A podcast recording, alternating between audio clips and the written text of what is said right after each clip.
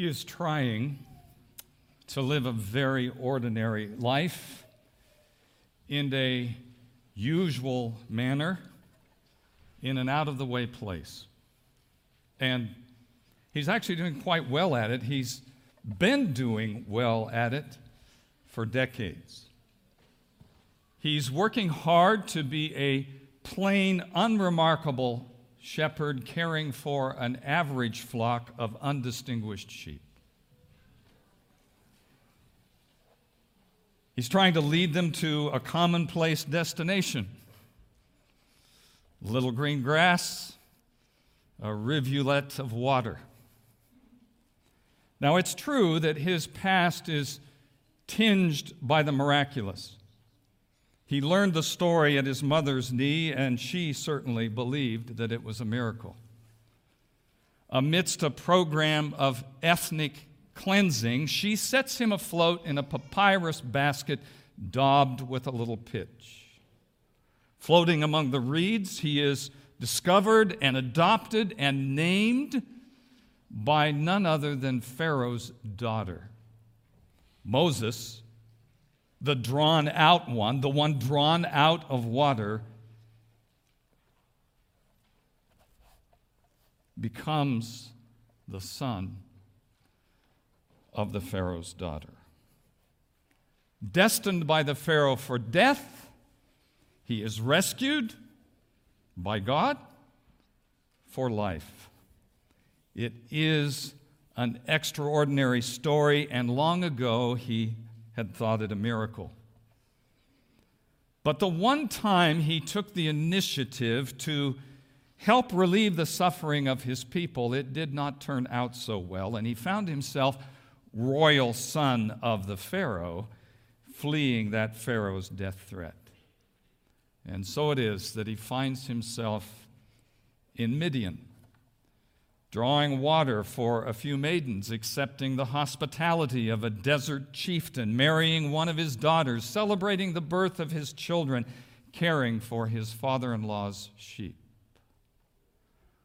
There, there in Midian, Moses awakens to the bliss of the usual, the ecstasy of the everyday, the happiness of the habitual, the comfort of the accustomed and the relief of the routine. Moses, the one drawn out, becomes withdrawn, and that is the way he intends it to be for the foreseeable future in perpetuity. Now, there's no crime in the common, is there? Uh, there's no fault in being a follower rather than a leader. There's no problem with being plain, ordinary, and unremarkable. Unless, that is, God intends something different. And I've been feeling it in my bones. I don't know about you. God is calling the members and friends of the Calimesa Seventh day Adventist Church and the students, faculty, and staff of a place like Walla Walla University to excellence, to leadership on the frontiers of faith and mission. And so it is with Moses. He's enjoying the mundane in Midian, but behind the scenes, unknown to him, out of his consciousness, God is at work. Exodus chapter 2, verses 23 through 25, is a, is a pivotal passage in our story. It reads like this Exodus 2, 23 through 25. After a long time, the king of Egypt died. The Israelites groaned under their slavery and cried out. Out of the slavery, their cry to, for help rose up to God. God heard their groaning, and God remembered his covenant with Abraham, Isaac, and Jacob. God looked upon the Israelites, and God took notice of them. When God hears, when God remembers, when God looks down upon, when God takes notice, God acts. Have you noticed? And when God acts, he often uses a pivotal, a pivotal person. When God would lead a people out of slavery, he seeks a leader. When he begins to deliver, he commissions a deliverer. And Moses, unknowing and unsuspecting, is keeping his father in law Jethro's flock. Already, though, he's, he's being led by God. Moses is drawn further and further from Midian, deep into what we now call the Sinai Peninsula. There, there just doesn't seem to be any grass for the flock, and so he goes further and further. He eventually finds himself at Mount Horeb, Mount Sinai. Now, Moses knows nothing of this place. Nothing has happened here yet.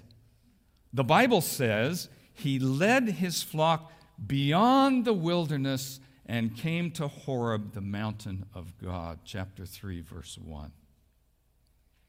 Here, one day, the multitudes of Israel will gather. Here the lightning will crackle and the thunder will roar. The mountain will shake with the very power of God. From this place will come divine revelation. The eternal truths of the Ten Commandments will issue from this mountain.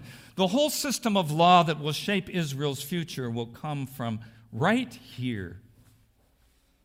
But Moses thinks he's here by happenstance, by chance, through the vagaries of weather and drought. But his itinerary is actually controlled by God.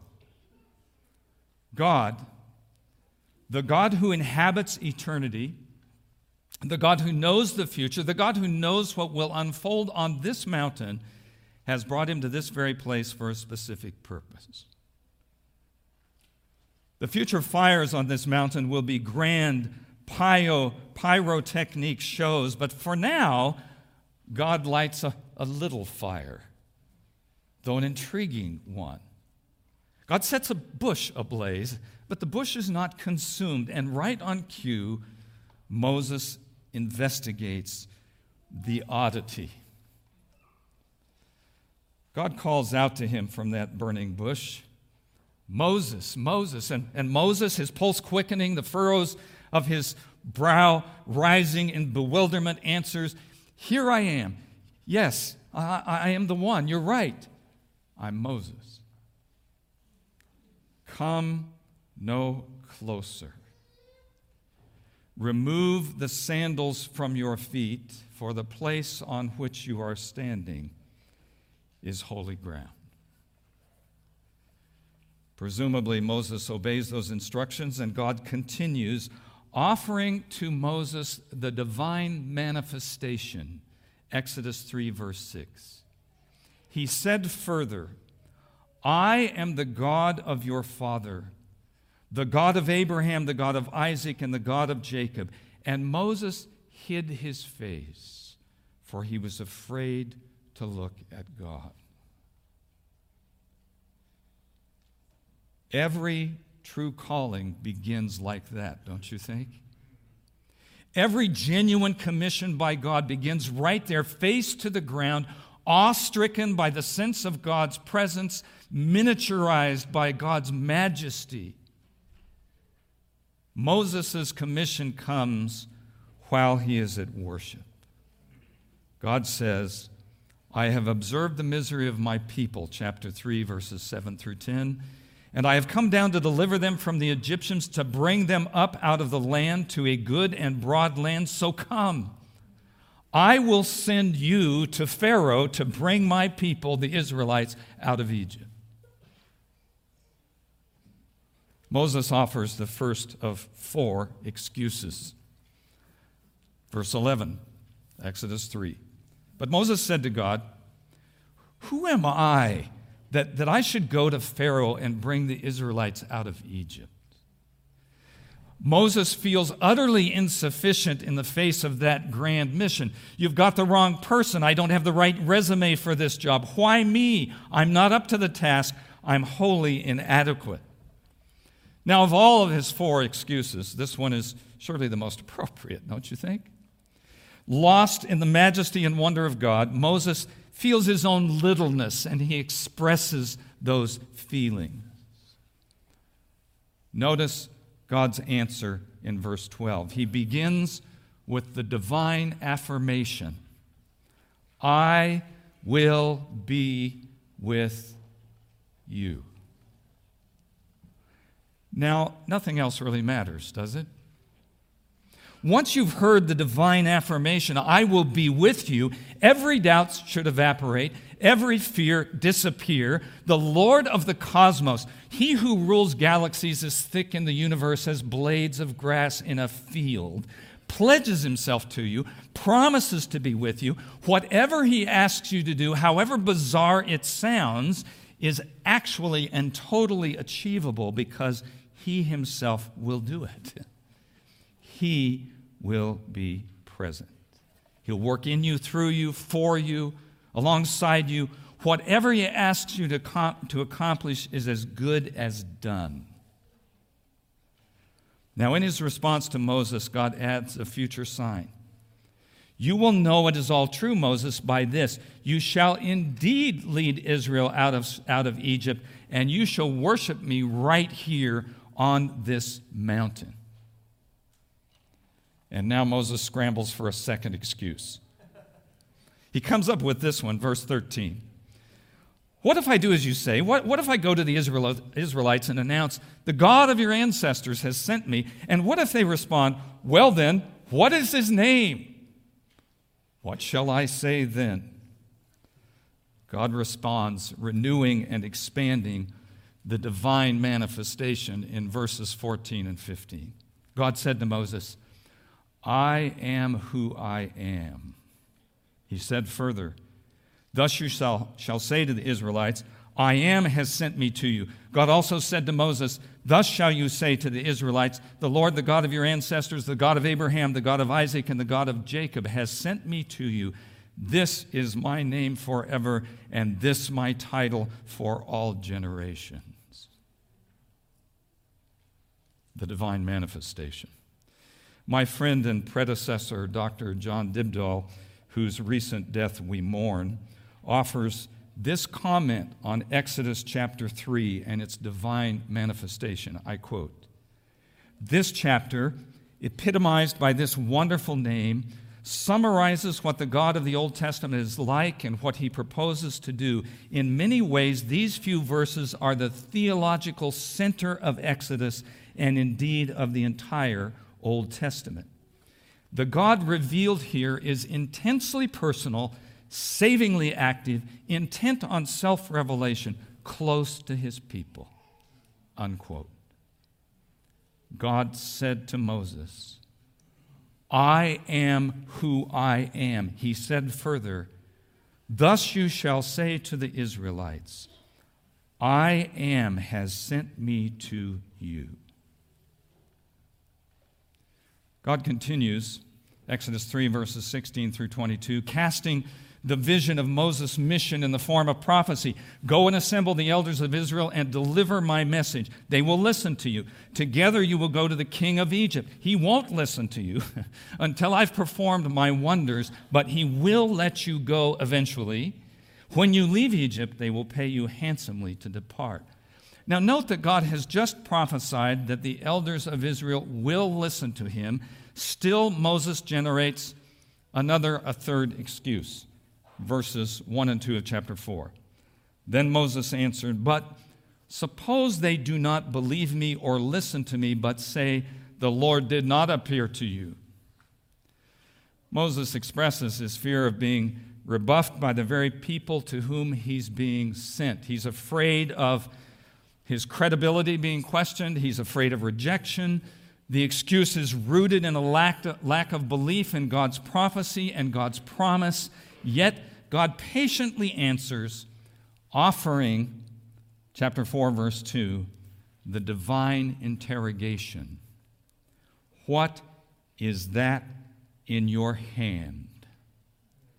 He said, A staff, my shepherd's crook plain old stick.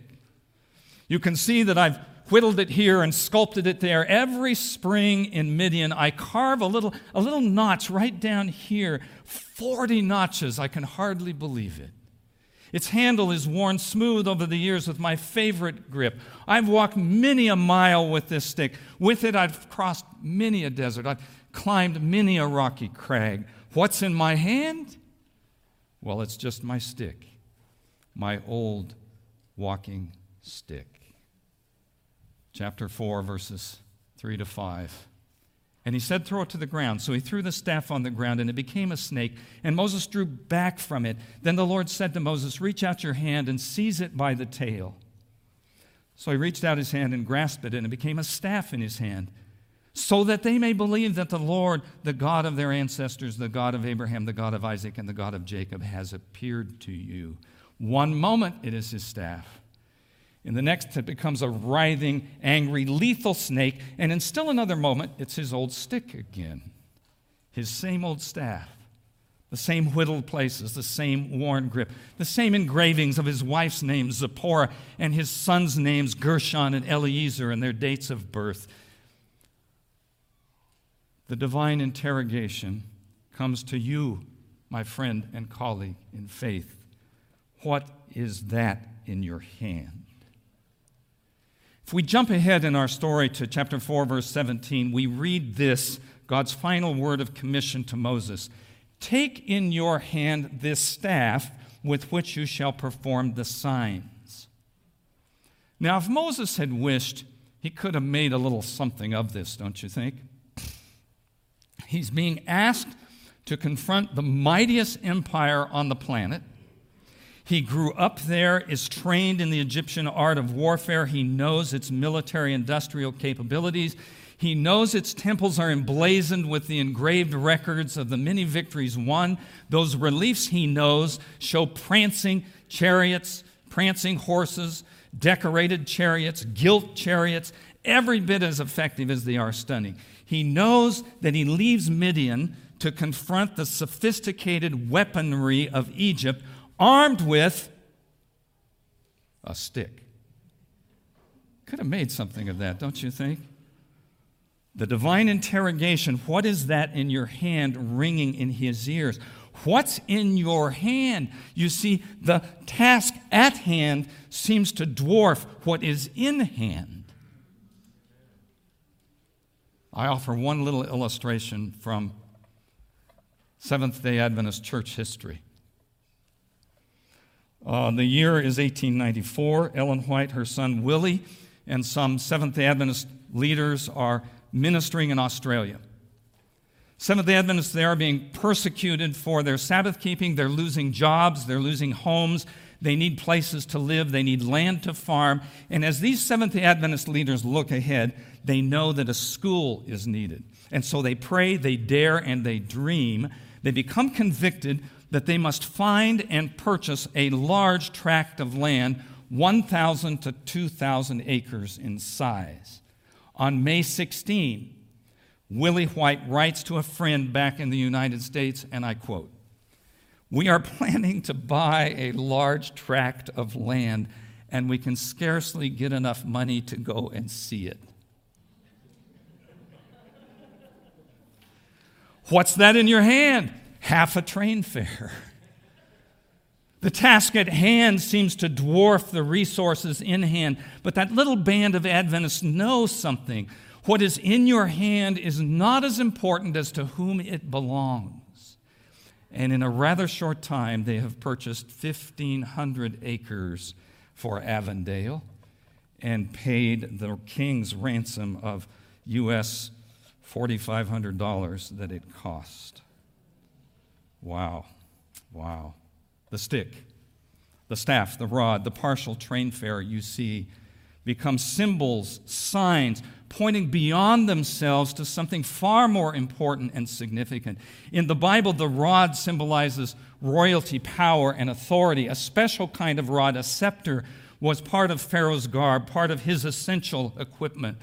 Moses' rod becomes his scepter, even God's scepter, which he wields in the presence of Pharaoh, who could not have missed the meaning. That plain old stick points beyond to the very authority and power of God. It is a visible, tangible sign of God's presence in the work of Moses. So God takes the stick of Moses, turns it into a snake, turns it back into a stick. What really matters is not the scepter in the hand of Pharaoh, symbolizing the power and might of the empire of Egypt. What matters is not the golden cobra poised on his forehead, a sign of Pharaoh's might and magic. What matters is a stick in the hand of a shepherd from Midian. God, you will recall, is answering Moses' third excuse. Suppose they don't believe me. Suppose they say, The Lord did not appear to you. So God gives Moses the sign of the staff and two more the sign of the leprous hand and the sign of water from the Nile becoming blood. Now, we might wish that Moses would finally cave, would accept God's call. We could wish that he, he acts like Isaiah and, and responds, Oh Lord, send me. But he doesn't. He offers another excuse in Exodus 4, verse 10. But Moses said to the Lord, Oh, my Lord, I've never been eloquent, neither in the past nor even now that you've spoken to your servant, but I am slow of speech and slow of tongue. To which God re- responds in verses 11 and 12 Who is it that gives speech to mortals? who believes, who makes them mute or deaf, seeing or blind? Is it not I, the Lord? Now go, and I will be with your mouth and teach you what you are to speak. Moses is out of excuses. God's answered them all clearly, decisively. Moses can no longer avoid God's call. Nevertheless, he lamely offers a final plea. Verse 13. But he said, Oh Lord, please send someone else. Is mine the only name on the list? Have you thought about Mary, Bill, or Sue? Isn't someone else available? Moses uses the same deferential speech he's used before but beneath the polite veneer is open defiance. God has answered his excuses. He fails to accept God's commission. He's crossed the boundary between humility and disobedience. Though his anger is kindled, God accommodates Moses. He agrees to send his brother Aaron along as his spokesman. And God concludes the conversation with this final command, chapter 4, verse 17 Take in your hand this staff with which you shall perform the signs. And to Moses' credit, he finally, even belatedly, accepts the challenge, the call, and the commission. Members and friends of the Calimesa Seventh day Adventist Church, to you comes the divine manifestation I am who I am. I am has sent you. To you comes the divine affirmation I am with you. And to you comes the divine interrogation What is that in your hand? Some time ago, a seminary professor here in the United States overhears two students talking. One of the students has received a call to pastor a church that he believes is beneath his personal qualities. so he's complaining about it, and the other student, a, a woman, responds, You know, the world's a better place because Michelangelo didn't say, I don't do ceilings. And the seminary professor, overhearing this little exchange, goes back to his office and pins some words some of which I'll share with you. The world's a better place because a German monk named Martin Luther did not say, I don't do doors. the world's a better place because an Oxford Don named John Wesley didn't say, I don't do preaching in fields. We Seventh day Adventists could add some things in here like, the world's a better place because a young 16 year old girl named Ellen Harmon didn't say, I don't do visions.